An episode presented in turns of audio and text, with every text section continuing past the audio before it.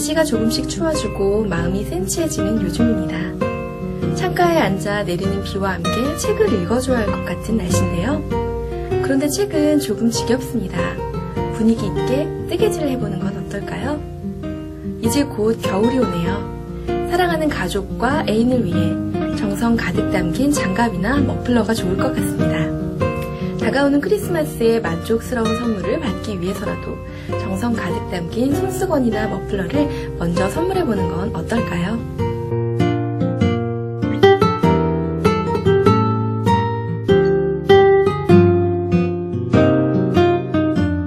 멋쟁이 키즈 니트, 코바늘뜨기 컬러풀한 니트의 저자이자 디자이너인 루카이 카즈코가 신작 바느질로 하나, 뜨개질로 하나 더를 출간했습니다.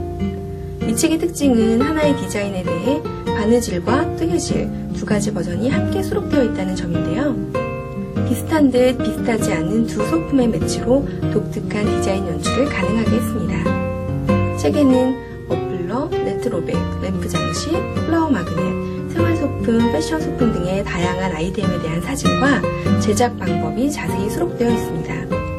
바로 오려서 따라할 수 있도록 실물본 또는 축소본을 담고 있고 바늘 굵기는 물론 실 종류와 넘버, 수놓는 방법까지 세세한 부분까지 디테일하게 담아놓은 DIY 북입니다.